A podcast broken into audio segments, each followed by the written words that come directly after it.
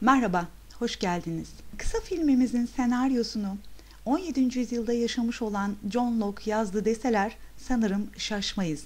İnsan zihninin doğuştan gelen hiçbir bilginin olmadığı görüşünden hareket eden empirist filozof John Locke, insan zihninin doğuştan boş bir levha yani tabula rasa gibi olduğunu ve insan onu yaşamdan edindiği deneyimlerle doldurur fikrini savunuyor. Biz bu kısa filmde doğal ortamında insanın ne olduğu sorusunun John Locke benzeri bir düşünceyi merkez edinerek kısa filme başlandığını görüyoruz.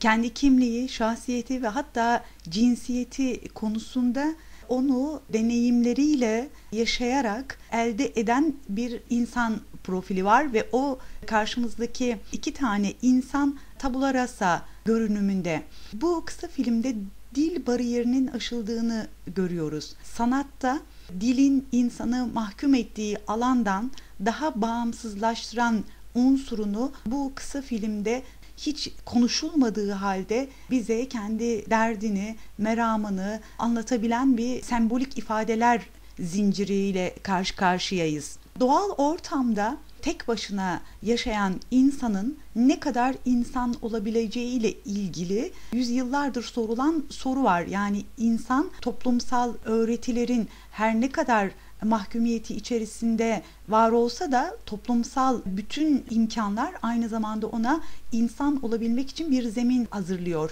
Bütün insanlık tarihini o toplumsal verilerle biz kendi içimizde barındırıyoruz. Dil de bunlardan biri. Yüzyıllardır, binlerce yıldır oluşmuş olan dil bize toplumsal bir veri olarak gelince toplumsal bir hafızayı da kendi bünyemizde taşıyoruz. Bu doğal ortamda bulunanlardan bir tanesi e, dış dünyayı kendinden haberdar edebilmek için kendisine dair bildiği tek unsuru bir şişeyle kendi mekanının dışına ulaştırmaya çalışıyor. Yazarlar, şu anda benim yaptığım şey, okur yazar olmak da insanı kendi bulunduğu dışına e, bir şişe içerisinde kendinden haberdar etmenin bir çabası, bir göstergesi aslında.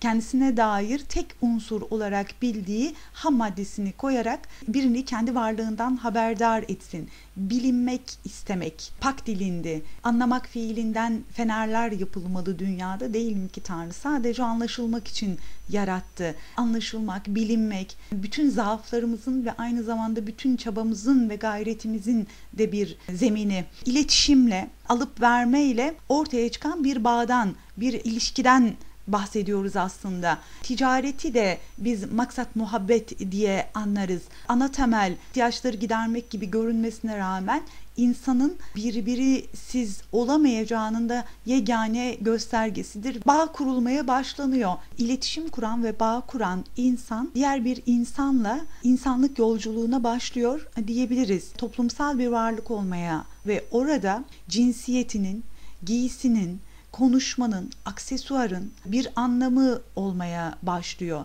Biz kendimize ait birçok algıyı aslında toplumsal verilerle ve başka insanlarla iletişim kurduğumuzda bir anlama, bir zemine oturtabiliyoruz. Bazı algılar fıtri olarak kısmen devreye girebilir ama tamamen kendi kemaline başka bir insanın varlığıyla oturacaktır. Bana kalsa bu kısa film insanın medeniyet yolculuğu bir başka insanla iletişimiyle başlayan insan oluş sürecinin adımları diyebilirim. Kendi beninden çıkan ama bir sene uğrayıp o senle girdiği iletişiminden tekrar devinimsel olarak kendi benini inşa eden bir süreci izliyoruz.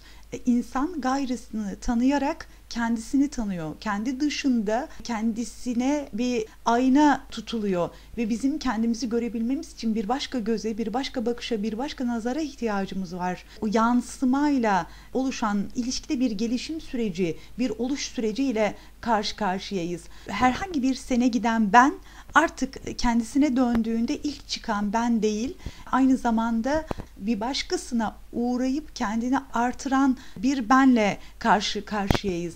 E, Freudian bir bakış açısıyla ne derece yorumlanabilir bilmiyorum ama en güçlü ilk senimiz annemiz.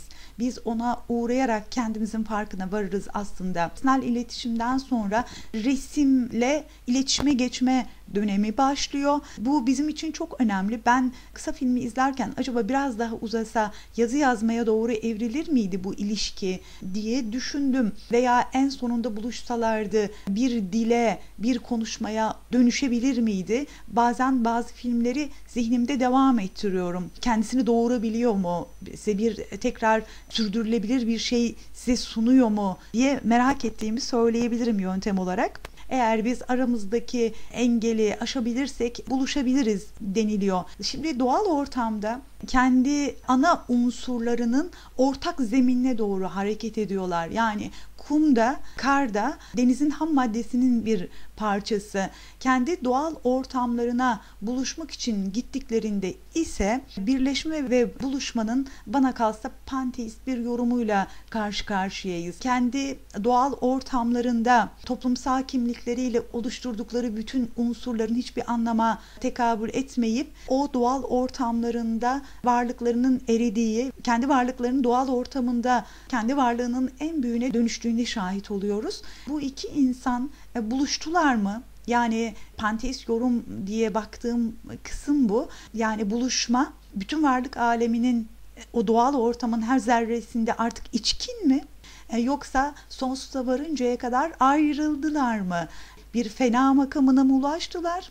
Yoksa panteist bir yorumla aslında varlık aleminin içerisinde içkin olarak varlar mı meselesi benim için önemliydi. Kısa filmi izlerken insanın doğal ortamında e, nakıs insan olacağı, özellikle hukukun olmadığı alanlarda insanın insanımsı varlık olacağı, toplumsal bütün verilerin bizim insan olmak için bize zemin olmakla beraber e, burada biraz daha ilerleseydi acaba sıkıntılar ortaya çıkacak mıydı? Onu bilmiyorum bilmiyoruz ama bu kesitte durum benim anladığım kadarıyla budur. E, izleyerek bana eşlik ettiğiniz için ve dinlediğiniz için çok teşekkür ederim. Görüşmek üzere efendim. Hoşçakalın.